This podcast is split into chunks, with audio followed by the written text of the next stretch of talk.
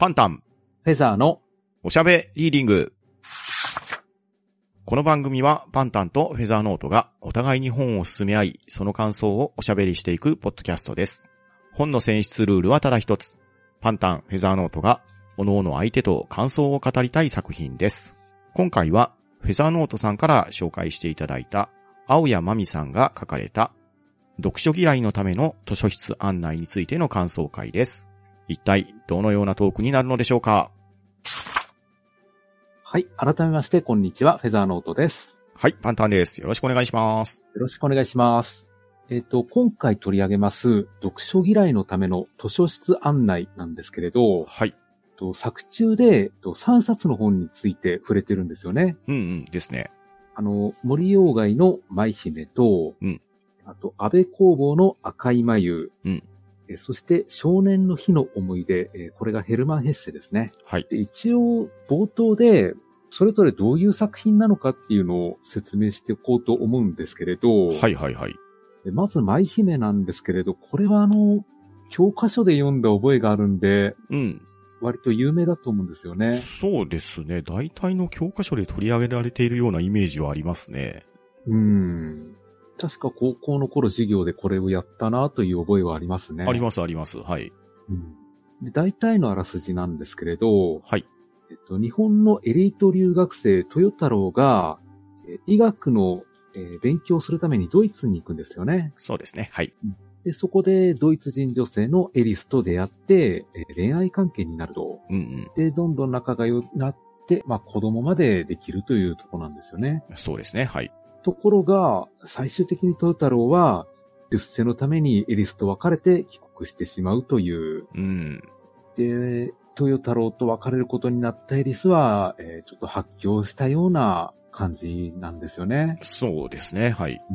うん、なんとも、読語感がよろしくないんですよね、これは。そうですよね。いや、なんで、うん別れちゃうかなっていう思いだったんですよね、私が。うん、実際学生時代に読んだら、ね、豊太郎の、なんと言いましょうか、ダメ男ぶりと言いましょうか、うんなぜそこで帰る選択ができるのかっていう疑問は確かに感じました。そうなんですよね。本当に豊太郎がひどい男だとしか思わなかったんですよね、当う時。ん、そうですね。学生時代はそうでしたね。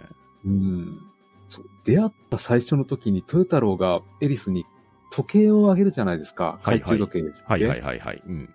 あれが、あの、今後の自分の人生の時間をあなたに捧げますみたいなうん。意味合いで考えてたんですよね。ああ、なるほどね。ううんですから、このまま一生添い遂げるのかなと思っただけに、この結末はちょっとショックだったんですようん、うん、うんね。うん。舞姫はまあそういった感じですね。はい。で、安倍工房の赤い眉なんですけれど、はい。えこれがなかなかシュールな作品なんですよね。うん、うん、うん。うんえっと、一応この本の中からそのまま引用しますね。はい。えー主人公は家を持たない男で、でも皆家を持ってるのだから自分にもあるだろうと家を探し回ります。しかし他人の家に入ろうとして追い出され、公園で休んでいても警官に追い立てられ、最後は主人公の体が糸のようにスルスルとほどけて赤い眉になり、子供のおもちゃ箱にしまわれるという話ですね。うん。これがまあ15分ぐらいあればすぐ読めると思うので、うん、うん、うん、うん。できれば一回読んでみるといいと思います。そうですね。はい。いや、実に謎な作品なんですよね。いやー本当に意味がわかんないっていうのが正直な話なんですけど。そうなんですよ。何かの比喩なのかなとも思いますし、うん。あるいは本当に何の意味もなく、なんでしょうね。シュールなだけの作品なのかなとも思いましたし、ん。なんとも捉えどころがなかったんですよね。確かに。ですから、これについて感想を語れって言われても、正直困るんですよねうー。ん、だと思います。うん。ですから、作中で、この感想を語るっていう部分があったんで、うん。一体何を言い出すんだろうなという気はしましたね。うん、うん、で、そして3作目、ヘルマン・ヘッセの少年の日の思い出。はい。でこれも教科書に載ってるような類の本ですね。ほうほうほうほう。でこれも割と短い話なんで、うん。まあ読めるんであれば読んでおいてもいいと思います。うん、なるほど。えっ、と、これはあの、主人公が子供の頃だった回想シーンのお話ですね。うん、うん。えー主人公が子供の頃、昆虫採集に凝っていまして、で、その頃、近所にエーミール少年という友達がいたんですよね。はい。で、エーミール少年も昆虫採集が好きで、えー標本をいくつか持っていたんですよねう。ん、うん。うん。で、ある時、エーミールが珍しいクジャク山眉の眉を手に入れて、うん。で、羽化に成功したという噂が立つんですよね。はい。クジャク山眉を一目見たいと熱望した主人公は、エーミール少年の部屋に忍び込んで、えーその机の上に置かれていたクジャク山眉を持ち帰ろうとする。うん。しかし、帰る途中で、エーミール家のメイドと遭遇して、とっさにズボンのポケットに蝶を入れてしまう。うん。で、一度は蝶を盗んで家に帰る少年なんですけれど、思い直して再びエーミールの部屋に忍び込みます。うん。そして盗んだ蝶を返そうとするんですけれど、ポケットの中で蝶は無残にも潰れていました。はい。うん。で、エーミールにそんなことをつ打ち明けるんですけれど、エーミールはあの、主人公を怒鳴りつけたりすることもなく、うん。ただ冷淡に主人公の謝罪を退けた。うん。で、主人公が自分の標本をすべて差し出すから許してくれと言うんですけれど、うん。君が持ってるような標本は全部持ってると。うん。君がどうやって蝶を扱うかもよくわかったからと言って、本当にシャットダウンなんですよね。そうですね。うん。で、謝罪も弁償も拒絶され、昆虫採集家としてのプライドも打ち砕かれた主人公は、帰宅するなり、これまで自分が作ってきた標本を一つ一つ指で潰すというラストなんですよね。はい。いや、これもあまりいい読語感じゃないんですよね。そうですね。うんいろいろね、人と人って読むと思うところも出てくるんですけれど、表面だけさらっと読んでしまうと、確かに読語感はあまり良くないですね。そうなんですよね。で、こうした読語感が、うん、爽快感はないような作品ばかりなんですけれどう、ん。まあ、これに対して作中の登場人物たちがどういう感想を持つのかというのが、まあ、この作品の一つの見どころなんですようね。ん、そうですね。うん。といったところで、じゃあ本編の方入っていきましょうか。はい。じゃあよろしくお願いします。はい。よろしくお願いします。Warning, warning. From here onwards, there's a spoiler for Doka Shogurai no Tamino to Shoshitsenai. Please listen after acknowledging. はい。では、今回はフェザーノートさんから紹介していただきました、青山美さんが書かれた読書嫌いのための図書室案内についての感想になります。こちら、フェザーさんから紹介していただいて、読ませていただいたんですけれど、先ほどフェザーさんが説明してくださったように、いろんな小説がこの本の中に登場してきます。でまあそれを登場人物たちがどのように読んでいってるかっていうようなところも見どころの一つにはなるんですけれど、うん、えまず、紹介会の時にフェザーさんがええ言われていました、主人公である荒坂浩二くん、えうん。高校2年生なんですよね。ええで、図書委員会に入っております。うん。で、委員会に出席したところ、しばらく休止していた図書新聞というものを復活させようという企画が上がりまして、うんで、その図書新聞を作るのに、荒坂浩二くんが任命されるんですが、この任命されるにあたっての一悶着ですね。ええここがね、なんとなく個人的には面白かったんですよ。うん。まあ、委員会、年度始めですね。何をするかっていうところで委員が集められるわけじゃないですか。そうですね。で、大体まあ新学期ですから、学校にもよるのかもしれないですけれど、クラス編成が新しくなれば、見知った顔もいれば知らない人もいてっていうような状況で、まあうんどんな人が集まってくる委員会なのかなっていうところが気になることだと思うんですよ。えで、この委員会で最初に何をしたかっていうと、図書委員それぞれに自分の好きな本を発表させたんですよね。えうん。そうですね。で、まあ当然、高校2年生にもなれば好きな本の1冊や2冊もあるでしょうっていうところで、まあいろんな本の名前が上がってたと思います。うん。あの、図書委員っていう場所柄、一応本好きが集まるようなところでもあるんですよね。うん。おそらくそう思いますよね。うん。思うのですが、この荒坂浩二くんは本が嫌いなんですね。そうなんですよね。えー全く読めないと言ってはばからない。うん。なので、みんなが三国志とか、新潟鉄道の夜とか、あと坊ちゃんとか、うん。本のタイトルを挙げていた中で、この荒坂くんは、僕は好きな本はありませんって言い放つんですよね。うんですねう。ん。まあ、なかなか空気が読めないのか、あるいはチャレンジャーなのかっていうような書き出しではあるんですけれど、うん。ただ、そんな荒坂くんに対して、先生は、うってつけだっていうことで、図書新聞の作成を任せるんですよね。うん。この先生はなかなか粋な計らいするなと個人的には思ったんですけれど、そうですね。面白い先生ですようね。ん。安全策を取るんなら、ちゃんと好きな本のタイトルを挙げた学生に任せればいい話だと思うんですよね。うん。当然本もたくさん読んでるでしょうし、好きな本が言えるっていう以上は、新聞にする記事とかも書けると思うんですけど、うん。そうではなく、あえて好きな本がないという荒坂くんにそこを任せるっていう、この選択肢ですね。うん。うん。なかなか興味を惹かれるなと思いました。うんですね。ただ、一人に丸投げするわけではなくって、同じクラスの藤尾蛍さんという女の子ですね。うん。この二人で作りなさいよっていう形でサポートメンバーが入ってきます。うん。で、先ほど言ったように、荒坂くんは本当に活字嫌いなんですね。本は全く読みませんと。うん。それに対して、藤尾蛍ちゃん。この女の子はですね、活字中毒と自ら言ってはばからない、先生もそれを認めているぐらい本の虫なんですね。うん。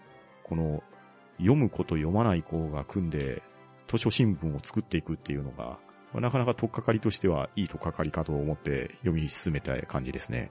うん。確かにいいバランスですよね。ですね。うん。で、まあ図書新聞、どんなことをしましょうかっていうところなんですけれど、まあやはり本の紹介。できれば実際に本を読んで感想文を書いてもらって、えーそれを記事に上げていくのがいいんじゃなかろうかという企画になっていきます。うん。そんな中で、同級生であったり、先生であったり、先輩であったりっていうところに、読書感想文を書いてくれないかっていう依頼をしていくっていうのが、この話の流れなんですね。うん。そうですね。はい。ただですね、この本が、フェザーさんも紹介の時に言ってくださったように、ただの小説じゃないんですよね。うん。一応今回のテーマ、学園ものということなので、学園の中で話が展開されるわけです。ええ。なんですけれど、ただ図書委員の活動を追っている内容じゃないんですよね。うん。一体どんなジャンルに属するかというと、ミステリー小説に入れてはばからないんじゃないかという内容なんですよ。うん、そうですね。なので、これをね、ネタバレ全開で話してしまうと、読む人に多大なダメージを与えかねないので、うん。今回の感想は、そういったミステリーにこう触れるようなところですね。詳しいネタバレとかっていうのは、基本的にはしない方向でいこうと思います。うん、そうなんですよね。これを奪ってしまうとですね、あのー以前も少し話したかもしれませんが、登場人物のところにこいつが犯人って書いてるのと同じような所業になってしまうので、うん、確かに。これはさすがにはばかられる行動なので、ネタバレはしないです。だからそこはご安心ください。そうですね。まあ、ミステリーとは言っても人が殺されるようなそういう事件ではないんですけどね。そうですね。人死にがあるとかいうわけじゃないんですけど、学校の中で起きた、あと現在起きようとしていると言ったらいいんですかね。まあ、うん。不明な事柄に対して、その理由を求めていくっていうような、まあ、軽い謎解きみたいなところですかね。そうですね。えーただ、まあ、これもあまり言うとネタバレになってしまうのかもしれませんが、なかなか驚く展開ではあったので、うん。この驚く展開っていうのを期待して読むにはいい作品かと思います。うんですね。はい。なので、今回の内容としては登場人物が一体どのような感想を持っていったのかっていうようなところに終始すると思うんですけれど、ええ先ほど言ったように登場人物、主人公は荒坂浩二くん、それと藤尾蛍ちゃんの二人が主人公と言っていいと思います。うん。で、この二人は先ほど言ったように、片割れは本を読まない。そしてもう片割れは非常に本が好きというような、なかなかデコボココンビではあるんですけれど、うん。他の人に記事を頼むわけですよね。ええ読書感想文を書いてくださいということで。うん。で、基本的には3組の人に頼むようになります。うん。まず、フェザーさんが本を紹介してくれた順に行くとですね、舞姫ですね、森鴎外の作品。ええこちらの方に感想を書いてくれって頼んだのが、主人公の同級生である八重樫徹くん、うん。男の子ですね、うにん。頼みます。で、この八重樫くんはですね、主人公の友達でもあるんですけれど、今、留学生として、オーストラリアから留学しに来ている、アリシアさんという女性とですね、なかなかいい関係と言いましょうか、いい関係になろうとしている、まあそんな男の子ですね。うん。ですね。うん。アリシアさんはオーストラリアからこの高校に留学してきて、日本語とかの勉強をされているわけですよね。うん。で、この舞姫が、紹介でも言ったように、よく教科書に載ってる作品じゃないですか。そうですね。で、実際この高校でも教科書に載ってるみたいで、で、その舞姫の内容について、八重樫くんが読んで、アリシアさんに内容を説明してあげたりっていうようなことを放課後行っているわけなんですね。うん。アリシアさんにしてみれば、異国文学じゃないですか。そうですね。しかも、現代文じゃないですよね。ある程度古典になりますもんね。うん、なかなか読みづらいと思いますよ。えーこれをスラスラと読めるっていうのはなかなか難しいので、うん。やはり教えてくれる人っていうのは頼りになると思いますし、それが日本語の勉強にもつながるし、コミュニケーションにもなるっていうところがあると思うんですよね。うん。で、対して、八重樫くんは、まあ、アリシアさんと仲良くなりたいっていう、まあ、半ば下心もありながら、教えつつ、仲良くもなれたらいいし、話のネタとして、舞姫を強要できたらいいんじゃなかろうかっていうような、そういうスタンスで関わっていたように僕は読めたんですけれど、うん。それでですね、この舞姫の内容について、この二人の受け止め方が非常に面白いと思ったんですよ。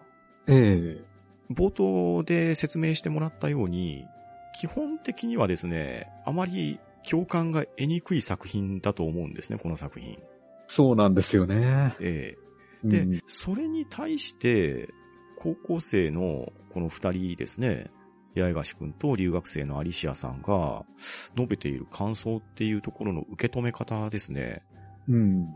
このあたりが、なるほど、こういう見方もあるのかなっていうふうに僕は読み取ったんですよ。うん。そうなんですよ。意外な受け取り方をしたなと思います。うーん。なるほど、そういう読み方ができるかって感じですよね。うん。まあやはり男性でいけば、主人公の行動とかっていうところに注視しがちでしょうし、まあ女性の立場から言ったら、まあエリスの方の思いに寄っていくのかなと、まあ基本的には思うんですけれど、うん。読み方の、やはり思考と言いましょうか、考え方なんですかね。読書って基本的に自分の好きな読み方してると思うんですよね。うん、そうですね。なので、なかなか他の人がどういう風な考え方を持って読んでるかっていうのまで考え至りにくいと思うんですよ。うん。だからそれを小説の中で味わえるっていうなかなか貴重な体験だと思うんですよ、この感想っていうのが。うん、そうなんですよね。ええだから文字を文字通り読み取っても受け止め方が全然違うっていうことですよね。うん。このあたりが、なんでしょうね、著名人とか偉い方がその人の口で話すっていうのとは違って、自分と同じ同級生の男女が全く180度違うと言ってもいいような感想を述べるっていうところ。うん。しかも教科書に載っている作品でですよね。うん。いやー、どうなんでしょうね。最近の高校生はこんな感じなんでしょうかね。どうでしょうね。いや、でも自分が高校の頃、舞姫読んだ時はう、ん。本当に素直に、豊太郎ひどいやつだなって思ったんですけどね。僕もまさにそうなんですよ。うん、そして、割と皆さんそういうイメージで読み取ってるんじゃないかなって思ってたんですよ。うん。まあそんなに、こう、勤勉な学生をしてたわけでもないんで、友達と舞姫について語るなんてことはしたことはないですけれど、うん。ただ、授業で習ってる以上、なんとなくなあらすじとか、いわゆる、まあ、試験対策みたいな感じにはなりますけれど、模範解答的な印象を受けるじゃないですか。うん。まあ、素直に読めばそうなるんですよね。えうん。えただ、素直に読んでると思うんですよね。ええ素直に読んでて、豊太郎の立場と言いましょうか。豊太郎がやってることを肯定的に受け止めれる考え方？うん。あと、エリスの行動のさらなる深読みですね。うん。それができてるし、まあ、あと、自分の立場をそこに投影して読むっていう読み方ですね。うん。いやー、高校2年生でなかなかすごいなって思って、そういう感想を持ちましたね。とそうなんです。藤尾の深読みがすごいんですよね。そう、そうなんですよ。ずっと前に書かれた舞姫に対して、うん。なんかどんでん返しの一章を付け加えたような、そんな印象を受けたんですよ。そう、そうなんですよね。いやー、いくらふね、本の虫とか、活字中毒とか言われてもですよ。うん。いやー、藤尾さんのなんか、小説の読み解き方うん。読みこなし方ですか。うん。いやーなんかもう頭が下がりますね。ですよね。あの、自分の勝手な解釈なんですけどっていう、一応エクスキューズは入れるんですけれど、うん。ただ、聞いてみると、なるほどそういう説もあるのかって感心するんですよね。そう、そうなんですよ。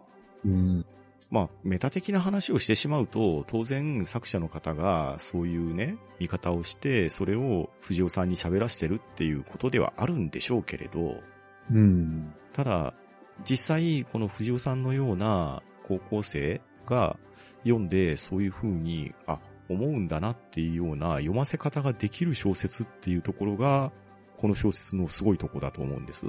そうなんですよね。えですから、これまで舞姫に対して持っていた印象をガラッと変えてくれたんですよね。えそう。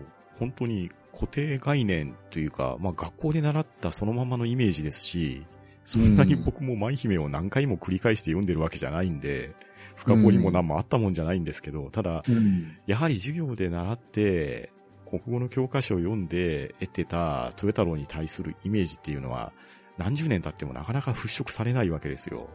うん、そうなんですよね。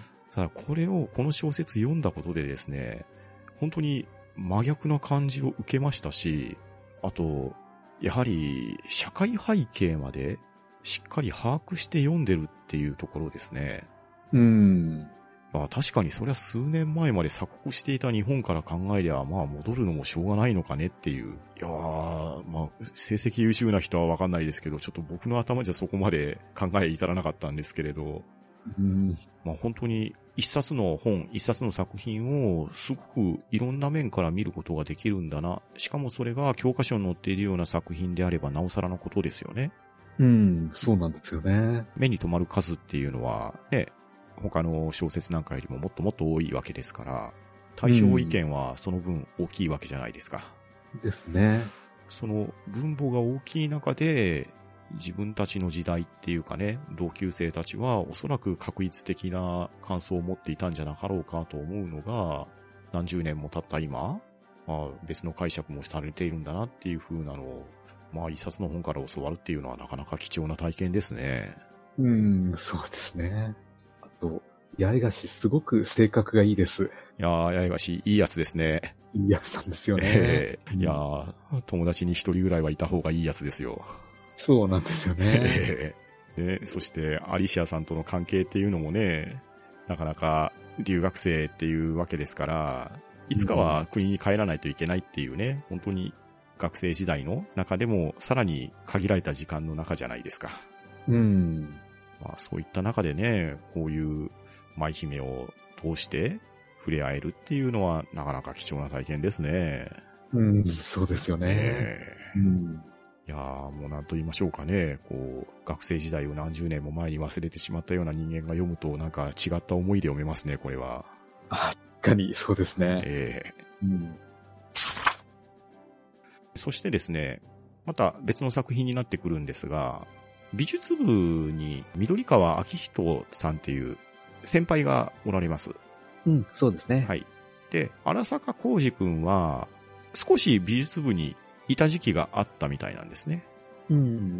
なんか1年生の時少し所属していたみたいですね。ええで、まあ、詳しくは話しませんけど、少し緑川先輩とは初対面ではなくって、まあ、同じ部活だったっていうところもあったりして、関係性があった人みたいです。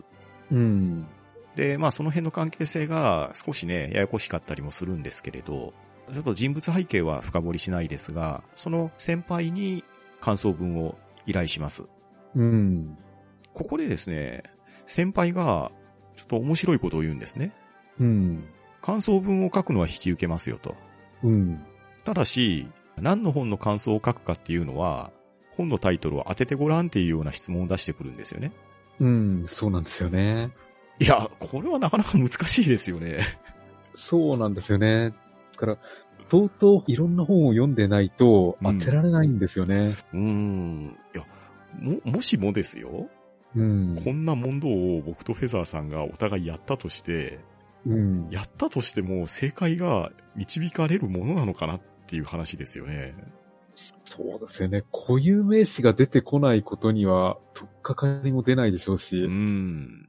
いや、そしてましてや、この本のテーマの一つじゃないかなって個人的に思うんですけど、ええ先ほどの舞姫でもあったようにですね、うん。一つの作品に対して答えは一つじゃないっていうところですよね。うん、そうですね。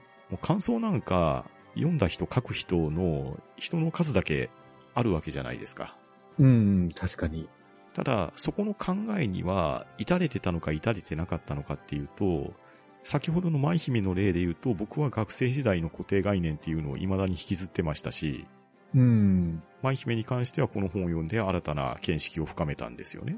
うん。ということはですよ、ある程度、有名な本とかであれば、割と確一的な答えが出てくることも、なきにしもあらずなのかなっていう、ちょっと本のテーマとは真正面でぶつかるような対立意見も出てくる可能性があるかなとも思ったんですよ。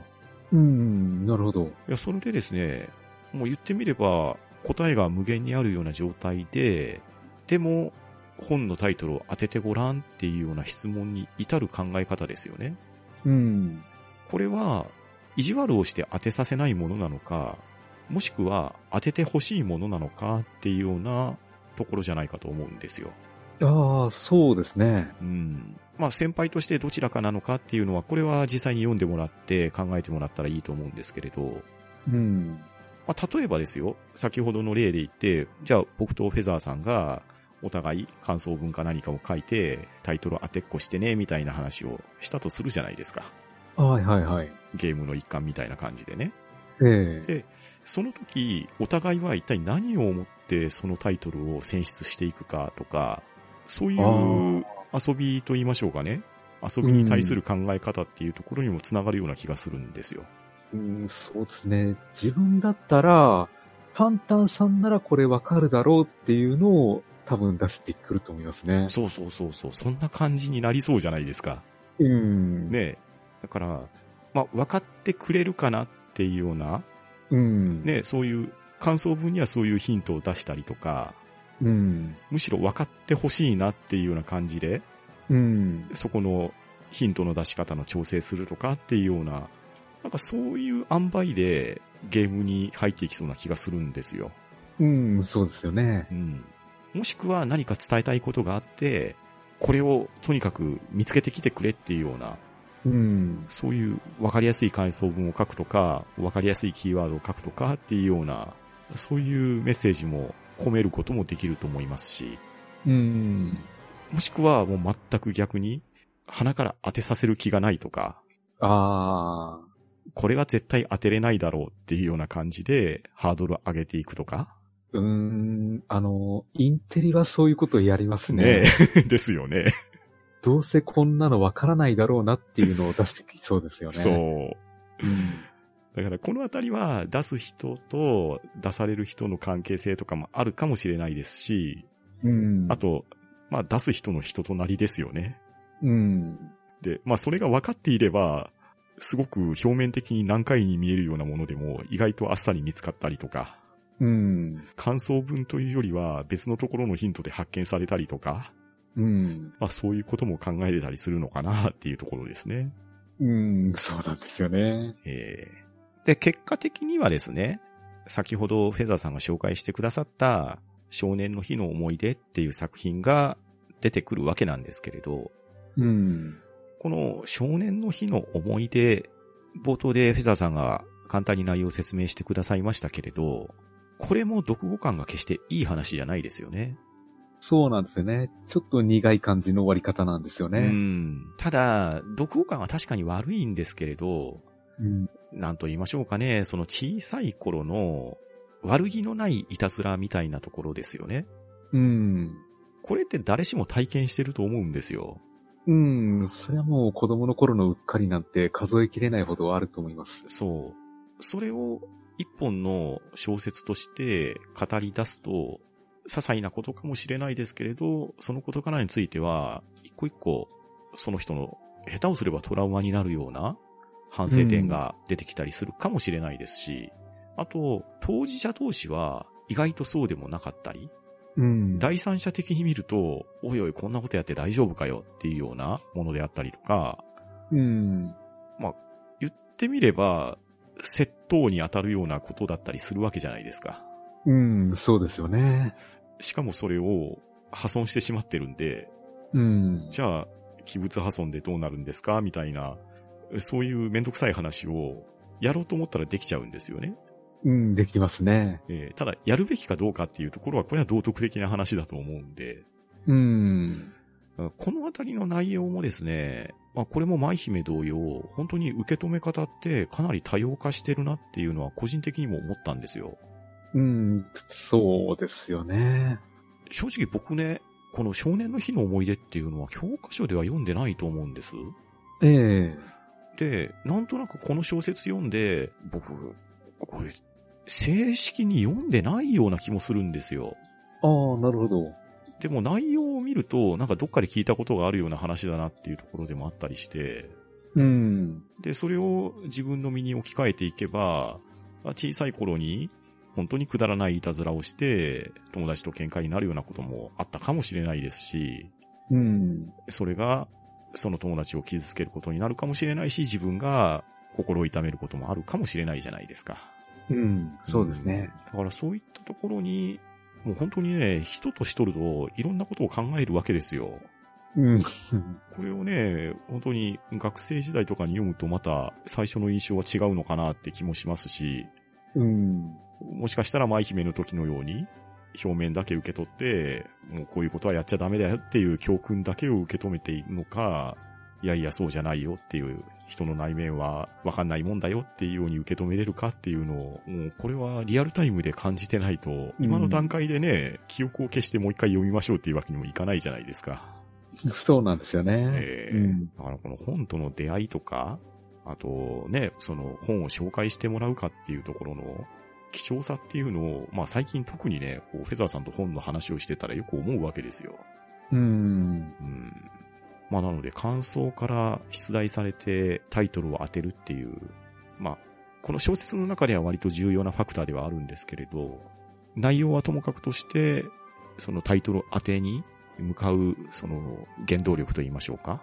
う。うんん、何がそこの思いにあったのかなっていうようなところが、この本を読んで、この緑川明人くんの思いであったりとか、それに対する主人公の荒坂くんの思いであったりっていうところを考えると、ただのタイトル当てゲームじゃないんだよなっていうところですね。うん、そうなんですよね。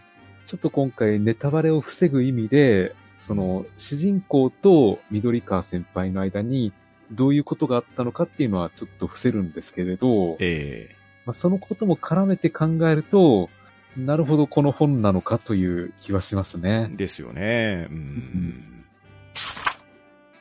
そしてもう一編、赤い眉ですね。えこれの感想を書いてもらうのは、教師にあたるポジションの人なんですけど、えうん。木崎先生という先生なんですね。そうですね。この先生なかなか独特ですよね。うん。なぜか生徒のことを出席番号で覚えてるっていうね。うん。不思議な人ですよね。変わってますよね。う。うんん。なのに、自分の相棒である藤尾さんのことはちゃんと名前で呼んでくれるんですよね。うん、そうなんですよ。まあ、この差は一体何なのかっていうところも、まあ、これも内容に若干関わってはくるんですけれど、うん。まあ、その行動一つとってもなかなか独特の先生だなっていう話ですね。うん。で、この先生は感想文に関しては非常に気軽に書きますよっていう風に言ってくれるんですよね。うん。うん。まあそら先生だから書くこと自体はそう難しくはないかもしれないですけれど。うん。あじゃあなんでこの赤い眉なのかっていうところですよね。そうなんですよね。えよりによってなんでこの作品選ぶんだろうなって思いますよえうね。ん。まあフェザーさんが冒頭説明してくださったように、本当に、なんでしょうね、全問答でもさせるのかみたいな、何を言いのかわかんないような内容じゃないですか。そう。あのかなり感想が書きづらい作品だと思うんですようね。ん、そうなんですよね。うんだからまあ、この本をチョイスするっていうところですね。うん。まあ、登場人物としてチョイスさせるっていう話じゃなくって、作品の中の一環として赤い眉を登場させてる意味ですね。うん。もう、これは誰が読んでもわかるように、本当に感想を書きにくい作品だと思うんですよ。うん、そうなんですよね。まあ、そのものズバリ書けばわけはありませんっていう風に書けるのかもしれないですけど、うん。いや、さすがに読書感想文を書きなさいよって言われて、わけがわかりませんっていう、あまりに正直なことはなかなか書きづらいので、うん。じゃあ、どう書こうかって考えると、この主人公の行動なのか、藤尾さんの行動なのか、じゃあ、どっちの方向に近いところに僕はそれを書けるのかっていうところを振り返るとですね、ええ。どこら辺の立ち位置なのかなっていうふうに思えるわけですよ。うん。まあ、それこそね、何回も言っているように読書感想文なんか書く人の数だけあるっていう通りなんですけれど、ええ。どういう感想を書けばいいのかなって、いや、本当に肌と困ったわけですよ。これはもう素直に意味がわかりませんでいいと思うんですようね。んうん。だから多分そこに何としても抵抗しようとするっていうところが自分のめんどくささなんかなとも思ったりするわけですよ。ねはいはい。え。まあ、わからないってお手を挙げればそれまでなんでしょうけれど、うん。なんとかして意味があることを言わなきゃダメなのかなっていうね、自分のハードルを上げてるだけなんですけれど。おしゃべりーディング内はもうこういう作品は絶対選ばないようにしますんで。そうですね。うんいや、でも、どう、どうなんでしょうね。フェザーさんも割といろんな解釈を手広くされるじゃないですか。うん、そうですね。これはなかなかどうなんでしょう。興味が湧く作品として取り扱っていいものなのか、もうお手上げをしても大丈夫なもんなのか。いや、お手上げでいいと思うんですよね。ああ、ってことはやっぱり相当難易度が高いと思っていいですよね。うん、正直、安倍工房さんがどういうつもりで書いたのかわかりませんけど、でも、これだけ、なんでしょうね、人に読まれてるってことは何かあるんでしょうね。うん、結局、そこなんですよ。うん。あ、の、本っていうのは基本的に自分が読もうと思わないと読まないと思うんですよ。うん、そうですね。まあ、あの、こんな番組しておいてなんですけれど、やっぱり、自分が読みたいって思うからこその読書じゃないですか。そうですね。で、あまりにも難易度が高い本ですよね。うん。それを選んじゃうと、と本自体が読めなくなってしまうような気がするんですよ。ああ、確かに読書嫌いになると思いますね。ええあの、ましてや、学生時代とかに課題とかで出されてしまうと、うん。やらなきゃいけないってところに行き着くじゃないですか。そうですね。義務で読まされたら、それは楽しくないよなってところになりますし、うん。で、そこで、でも読んだら面白かったよとか、うん。自分の心に何か引っかかりましたとか刺さりましたとかになったら、あ、読んでよかったねになるかもしれないですけど、うん。そこに出されるのがこの赤い眉だったらですね、うん。ちょっと膝から崩れ落ちるしかないんじゃなかろうかって気がするんですよね。そうなんですよね。ただまあ、なんでしょうね。この赤い眉に漂ううん。全体的にこの不思議な雰囲気がうん。逆に魅力的なのかなとも思いますしうん。う、ん。このわけのわからなさが、うん。そうですね。例えば童話で言うと、うん。虎がぐるぐる回ってバターになるみたいな話も、あなんとなく子供ってそのまま普通に受け取っちゃうじゃないですあ、か。はいはい、そうですね。ううんんうんですから、男がほぐれて眉になるみたいな話も、そのまんま受け取って、うん。うん。意味はわからないけど、これはこれで一つの話として受け取っちゃえばいいんじゃないかなとも思うんですよね。そう。そこら辺が、素直にできる、できないってなんか線引きないです？ああ、どうでしょうね。あただ、大人になっていろいろ本を読むとう、ん。考えすぎちゃって受け取れなくなるっていうのもあるかもしれないですね。ああ、だから多分ね、そのあたりのせめぎ合いにもうなっちゃってるんでしょうね。うん。完全にね、話はおかしい方向にしかいかないんですけど、うん。いや例えばですよ。ええまあ、フェザーさんもおそらくお好きだと思いますけれど、エヴァンゲリオンあるじゃないですか。はい。あれをどのように受け止めるかみたいな話だと思うんですよ。ああ、なるほど。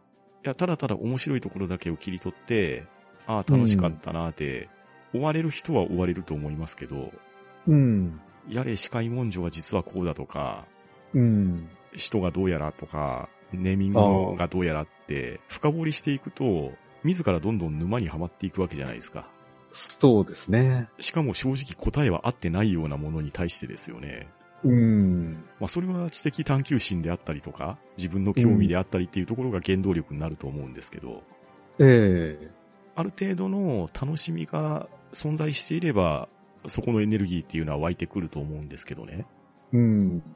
これが全く箸にも棒にもかからないものに対して、それを持ち続けるっていうのはなかなか難しいような気がするんですよね。難しいですよ。確かに。えうん、それはありますね。だからまあ、人によっては赤い眉がエヴァンゲリオンの人もいるかもしれないですし、うん。赤い眉がそこまでの価値はないっていうようなところになるのかもしれないですけれど、うん。結局のところ、やはり読み手が選ぶものじゃないですか。そうですね。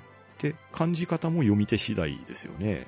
うん。ですから作品の価値はもう完全に読み手に委ねられるものでいいと思うんですよね。うんうんうんうん。で、今回、その、感想文を書きますって言った、日崎先生ですね。ええうん。日崎先生が感想文を書くための本としてこれを選んでるってことですよね。うんう。ん。で、まあ、荒坂くんがこれを手に取るか手に取らないかっていうところはまた話は別になってくるんですけれど、ええうん、どう言ったらいいのかな？その、大人が、まあ、子供にというか学生に対して、この本を読ませるとか、読んでみなさいよ、興味を持ちなさいよっていう、そこの意味ですね。うん。ただ、これだけ多くの人が読んでる事実はあるので、まあ、いい悪いっていう話じゃないんですけれど、うん、答えが自分でわからないものをどうでしょうって、なかなか勇気がいる決断じゃないです？そうですよね。いやーまあ、赤い眉だけの話じゃないと思うんですけど、うん。やはり人に勧める以上、自分はこうですよってはっきり言えるものじゃないとなかなか進めがたいんですよ。うん。まあ確かに。伊崎先生、あの、ちょっと空気を読まないというか、うん。相手の考えをあまり考えていないような、そんなところもあると思うんですよね。あー、なるほどね。あの、うん先生の性格的な問題ってとこですよね。そうですね。ですからうん、荒坂くんが、あの、赤い眉に興味を持てるか読みこなせるかというのは全く考えずにう、ん。ただただ単に自分が赤い眉の話をしたかったから、うん。これを選んだっていうところだと思いますね。あー、なるほどな。あー、まあでもそういう見方もできるのか。うん。まあちょっと内容に触れちゃうところが出てくるかもしれないんですけどね、僕は、なんでしょうね、わからなくていいっていうよりは、まあこれも、緑川先輩と同じような感覚かなと思ってて、ええ。まあ学生に何かを知ってくれっていうような、そういう感情とは違うのかもしれないですけど、日崎先生のその行動理念であるとか、考え方であるとかっていうところが、この赤い眉を、まあ、読み解くことによって、この赤い眉っていう難解な作品を読み解けれる人なのかな、どうなのかなっていうような、まあ、ある意味挑戦状的な感じなのかなっていうところもあるかなって僕は読んでみたんですけど、うーん、なるほど。だからもうこのあたりが自分で謎を作ってるってとこですよね。うん、そうですね。えうんー、なんというかね、もう自分で話しててめんどくさいとしか言いようがないですよね、これ。そうですね。まああの、楽しい作品をね、さらっと楽しく読むっていうのはね、一番それがいいことだとは思うんですけど、うん。もう答えがわからないとか難解なものに対して自分で何とかして答えを見つけて、で、それを自分の意見にしましょうっていう、こういうね、めんどくささが入ってくると、なんでしょうね、こう、読書の幅が広がってんのか逆に狭めてんのかわかんない感じになってきますね。あ、確かに。うん。そうですね。うん。いや、なのでね、まあ、本当にこんな感想会になっていいような作品じゃないとは思うんですけど、うん。この本を読んで、ええ僕は良質なミステリーだとも思うんですけど、ええなんかね、本の読み方についていろんな問題提起を食らったような気がするんですよ。そうなんですよね。そう、あの、この本のテーマに、どうして本を読むのかっていう根源的な問いもあるんですよね。そう、そうなんですよ。うん、だから、な、なんなんでしょうね。ミステリーを読みに行ったらミステリーじゃないところに引っかかってしまったみたいな。う。うんん。まあ、これが本当に正しい感想なのかどうかわかんないですけど、ちょっとそこは僕も引っかかってるとこなんですよ。そう。ですから、読書嫌いのためのとは銘打ってますけど、うん。読書好きがこの本を読んだら、どんな感想を持つんだろうなっていうところはあるんですよね。ああ、やっぱりそうですよね。うん。自身はあの、本を読まないんで、うん。とにかく架空の人物の架空の話を読んで、一体何が面白いのかわからないっていうふうに言うんですよね。うん。もうかなり冒頭で言い放ってましたね、それは。うん。で、言われてみると、確かにそれを読んで、なんで我々は面白がってるんだろうという気はするんですけれど、うん。面白いは面白いんですよね。そういうことですね。結局、ん読書の体験っていうところは、自分が実際成し得ないところを代わりに体験していることを読んで知識として得たりとか、うん。きっとこういうことをするとこういう思いになるんだろうっていう感情が発現してくる行為じゃないですか。うん、そうです。それを意味がないって言い放たれてしまうと、うん。本を読む人間としてはどうしていいかわかんなくなっちゃうっていうことなんですよ。うん、そうですね。ええまあ、全否定されてるわけじゃ決してないんですけどね。うん。ただ、なんか本当にね、すごい問題が返ってきたなっていうような感想は正直持ちましたね。そうなんですよね。で、藤尾さん自身はこの問いに対して、うん。物語に何かを期待してるんだと思いますって答えるんですよね。う。そう、そうですね。うん。あの、人生を安全に生きるための何かが本には書かれているんじゃないかっていうふうに答えていてう、ん。うん。なるほど、確かに、そういうものかな。あのー人生を、うん。そうですね、豊かに生きるというか、うんうん。楽しく生きるための知恵が本には込められてるんじゃないかなということですかね。そうですね。まあ、多かれ少なかれ書いている方の考えっていうのは内包されてると思うんで、うん。で、そこに対して共感できる人は共感してしまえばいいですし、共感できなければ、じゃあなんで共感しないかっていうところを考えて対策打てばいいですし、うん。否定してしまうのは簡単ですけど、否定するにしても解除法とか解法っていうところを学んでいけば自分の身になるわけじゃないですか。うん、そうですね。まあなので、本からは、自分で考えれば考えた分だけの学びっていうのはあると思うんですよね。うん。でそれが、良きにつけ悪きにつけだとは思うんですけれど、うん。ただ、そういう読み方をしてるつもりなんですけれど、ただ、そこがね、あの価値が見出せないってなってくると、これはどうしてあげたらいいのかな？まあ、どうしてあげる必要もないっていう話だとは思うんですけれど、う。うんん。だから、活字が嫌いですっていう人に対して本を強制して進めるっていうのは、まあ基本的にはあまりよろしくないことなのかなっていうふうには思わざるを得ないんですけど、うん。ただ、じゃあ読まなくていいようで済むもんなのかなって考えると、いや、果たしてそれは全面的にイエスなのかというと僕はそうじゃないと思いたいんですよ。うん。そうですよね。ただ、本となると、やっぱり本に読む気がないと、どうしたっって読めないですから、そう、そこなんですよ難ね。ですよね。え本好きにしてみると、あの、なんだろう、学びを得るというよりも、えうん。娯楽のような側面もあるから読み続けていられると思うんですようんね。そうですね。てか、まあ楽しいから読むっていうのが一番ですからね。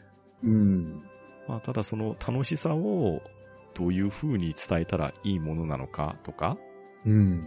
あと、楽しいって思ったものの共有っていうのは、これは本に限らず、いろんなジャンルでもそうじゃないですか。うん、そうですね。ねえあの、楽しくないのを楽しそうに話すっていうのはちょっと難しいですけど、うん。本当に楽しいものは、どう読んだって楽しいわけですよ。そうなんですよね。ええだから、本好きにしてみると、本を読むのも、漫画を読むのも、映画を見るのも、うん多分並列なんだと思うんですよね。そう、そうそうそう、そう、まさにそれですわ。うん。うん。だから、そういう思いを、おそらく意識的にじゃなくて無意識的にやってると思うんですよね。ええだからまあ、本も読むし、映画も見るし、漫画も読むし、まあゲームもしたりするわけですけれど、うん。まあそこの根本的な欲求は楽しみましょうっていうところだと思いますんでね。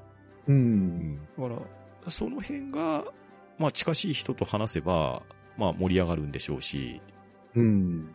価値観が合わない人と合わせようとしても、それは難しいなっていうところは、まあこれは読書に限った話じゃなかろうとは思うんですが、うんですね。ええねえ、なんで壮大な話をこのミステリー小説から広げているのかっていう、こ、ここですよ。そうです。というか、ここまで考えさせられてくれるから、うん。この本が面白いなっていうところなんですそよね。う、そうなんですよね。いや、だからこれは本当に面白い本を紹介してもらいましたし、ただ単純に面白いプラスアルファの付加価値が大きかったっていうところですよ。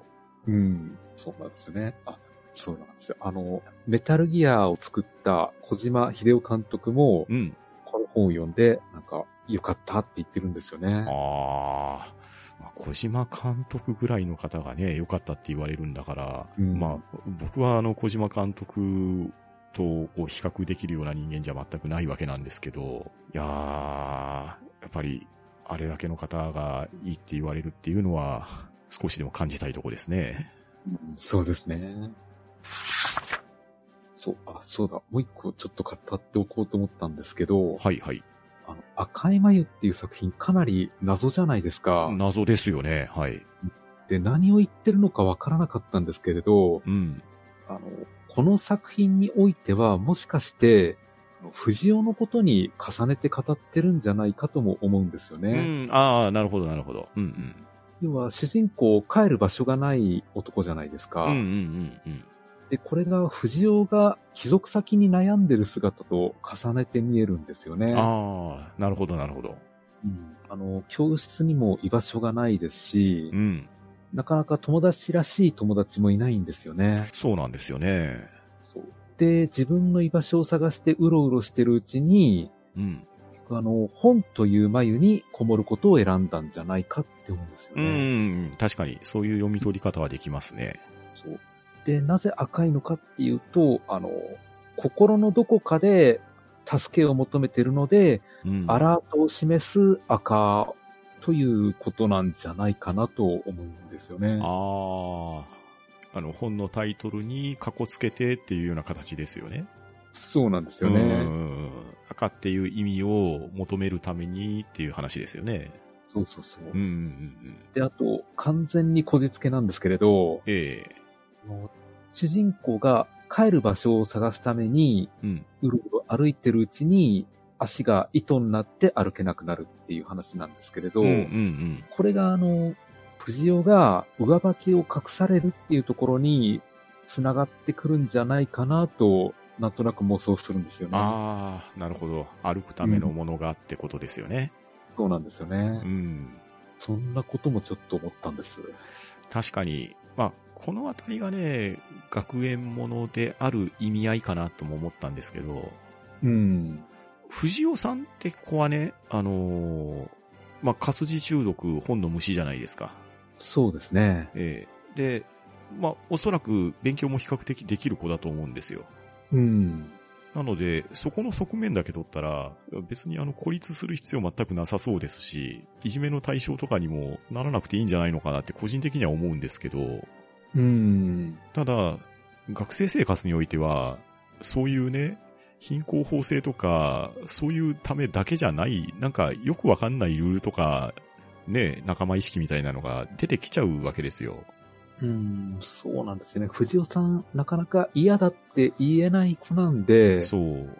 何でもはいはい言ってるうちに、何かこういうポジションに追い込まれたんじゃないかと思うんですよね。うん。だからね、いや、このあたりが、なんと言いましょうかね、もう少し上手くならんかなっていうのが、藤尾さんを責めるつもりはないですけど、うんいや、あの、それだけ本も読めて、知識もあって、うん、まあ喋るのは苦手と言いながらも感想はね、人一倍弁が立つわけですから、うんう。ん、あの、もうちょっと上手にやりなよと、こう、アドバイスをしてあげたい反面もあり、うん。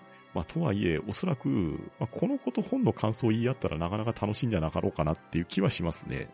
そうなんですよ。この番組にゲストで来てほしいんですよね。ですよね。うん。うん。あの、よっぽどすごい講釈を言ってくれそうな気がするんですよね。そうなんですよね。ええ我々がわーっと解釈を語った上で、うん。私はこう思うんですって言ってほしいんですよね。そうですね。あの、うん全部持っていかれるぐらいのことを言ってもらいたいですね。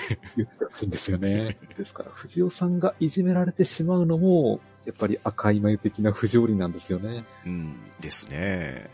だからまあそういう意味においては、まあこれは直接的な内容には関わらないんで、えー言っても構わないと思いますけれど、うん。まあそういう藤尾さんに対して荒坂くんも、まあ思うところがないわけじゃないんですよね。うん。なんとかできるだろうと。で、うんまあ、あの、助けるような場面もあったりもするんですけれど、うん。うん。だから、このあたりが、その本好き、本嫌いっていうようなところがタイトルにも含まれているので、それだけが、こう、境界線にはならないと僕は思うんですけれど、うん。ううんん。あの、まあ、本好きだから、こう、本嫌いだからこう、というわけじゃなくって、学生生活をですね、円滑に行っていくためにはですよ、何か一個だけが秀でてるっていうわけじゃいけないと思いますし、うん。まあその集団にね、まあ馴染む馴染まないは、まあ人の勝手かもしれないですけれど、うん。まあまあある程度のね、その空気の読み方ぐらいは、うん、学生時代から学んでいってもらいたいなと、こうね、人としとった人間からは思うわけですよ。うん。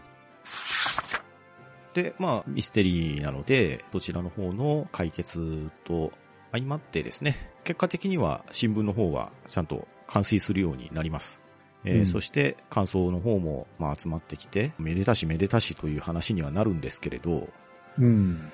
この本で最終的にですね、僕が一番いいなって思ったのが、ええもう本当に最後の3行目くらいですね。はい。まだ本を読むのは苦手だ。でもそれがとても魅力的なことであると知ってしまった。少しでも分かりたいと思うくらいにはっていうところでまとめられてるんですよ。うん。あれだけ活字が嫌いだって読めないって言ってた荒坂くんのこの心境の変化ですね。うん。ただただ単純に我々が本が好きだから読めない人が読めるようになって万歳じゃないんですよね、これは。うん、そうですね。ええここの思いを実際本が嫌いで全く触れないっていうような人もちょっとだけわかるぐらいにはなってもらえたら分かり合える気がするんですよね。うん。ただ、それは勝手になってくださいってわけでもないし、じゃあ我々が全力で手伝いましょうかって言ったらそういうわけでもないっていう。まあこれまたね、赤い舞のような答えが明確にあるわけでもないですし、なんなれば答えなんか永久に見つからないような話かもしれないですけれど、ただ、活字に触れるのは悪いことじゃないですよとは言っときたいですね。うん、そうですね。いや、そうなんですよね。だから、かなり考えられて作った本だなと思いましたね。そう、だからね、これが考えられて作られてるとしたらですよ、なかなか恐ろしい話ですよ。うん。僕は研究家でも何でもないですけれど、うん。ただただ本を読んで、おそらくこの本筋以外のことを割と考えた作品だと思うんです。うん、そうですえね。で、この3本の作品を、うまいこと話に織り込んでるんでえ、うん。こがまたうまいんですよね。そうなんですよ。だからそれを引用しようと思ったらそっちも把握してないと、うん持ってこれないじゃないですか。そうなんですよ。で、一般的に言うと、割と確一的な読み取り方しかできそうにない作品だと思うんですよね。うん、そうなんですよね。えーそれをそういう柔軟な解釈ができるんじゃないかっていうふうに思わしめるこの内容ですね。うん。いや、これはやっぱすごいと思いますね。うん、すごいんですよね。ですから、作者の方も相当本を読んできたんだろうなっていうのが伺えるんですよね。そう、思いますし、もうこの感想会だけを聞いてね、この本をちょっと手に取らせれる自信が僕にはないんですけど、うん。ただ、これ普通に本屋さんに置いてたら手に取りやすい本だと思うんですよ。うん、そうですね。タイトルの付け方もそうですし、表紙の絵とかもそうですし、で、内容を読んだらおそらく普通にさらっと読んで、表面的に読んでも面白い内容で、深読みすれば我々のような沼にはまっていくので、うん。うん、何かしらの引っかかりで手に取ってもらえるといいんじゃないかと思いますし、僕はこれフェザーさんに紹介してもらって本当良かったと思います。うん、そうですね。表紙だけ見ると確かにラノベ的な感じなのかなとも思いますうし、ん、うんまあでも、内容は深いですねう。ん、深いですね。うん。ですから、これから読もうっていう人は、そうですね。できればやっぱり、最初の3本の作品を読んでから読んでもらえると、うん。より深いところにはまれますんで。そうですね。まあ、もしくは、読んでうん、気になったら参考資料的に調べるっていうのもありかもしれないですね。ああ、そうですね。おそらくこれもですね、まうん。ゲーム脳で考えてしまうんですけど、ええメインストーリーがあって、うんでそれぞれに散りばめられているいろんな小ネタであったりとか、うん。知ればより楽しめるアイテムっていうところがたくさんあるので、そういうゲームを進めていくような読み方をしても楽しめるんじゃないかと思いますね。うん、そうですね。その分かりやすい3つのアイテムが赤い眉であり、少年の日の思い出であり、舞姫でありっていうような感じでしょうか。うん。あ、確かにそんな感じです。うん、といったところですかね。はい。はい。いや今回、かなり変わった感想会になりましたね。そうですね。まあさすがにね、ドストレートに犯人はお前だとは言えないんで、うん。ちょっと変化球かもしれないですけど、ただ、いや、本当にね、思ったことはすごく幅が広かったですし、う。うんん、いろんな角度での視野の広がりは自分でも覚えたんで、うん。本当にいい作品が読めたと思います。うん。そうですね。はい。といったところで今回の、えー読書嫌いのための図書室案内の感想を終わろうと思います。はい、ありがとうございました。えーそうしますと次回は、えー新海誠さんが書きました小説秒速 5cm の感想会になります。はい、番組へのご意見ご感想は、ツイッターハッシュタグ聴読か、gmail おしゃべりーディングアットマーク gmail.com か、ポッドキャストエピソードの詳細より Google フォームへの投稿をお待ちしております。えそして、おしゃべりーディング第3シーズンでは、えー皆様のおすすめのミステリー小説を募集しております。よろしければ送ってください。それでは今回はこの辺りでしおりを挟もうと思います。お相手はパンタンと、フェザーノートでした。さよなら。ありがとうございました。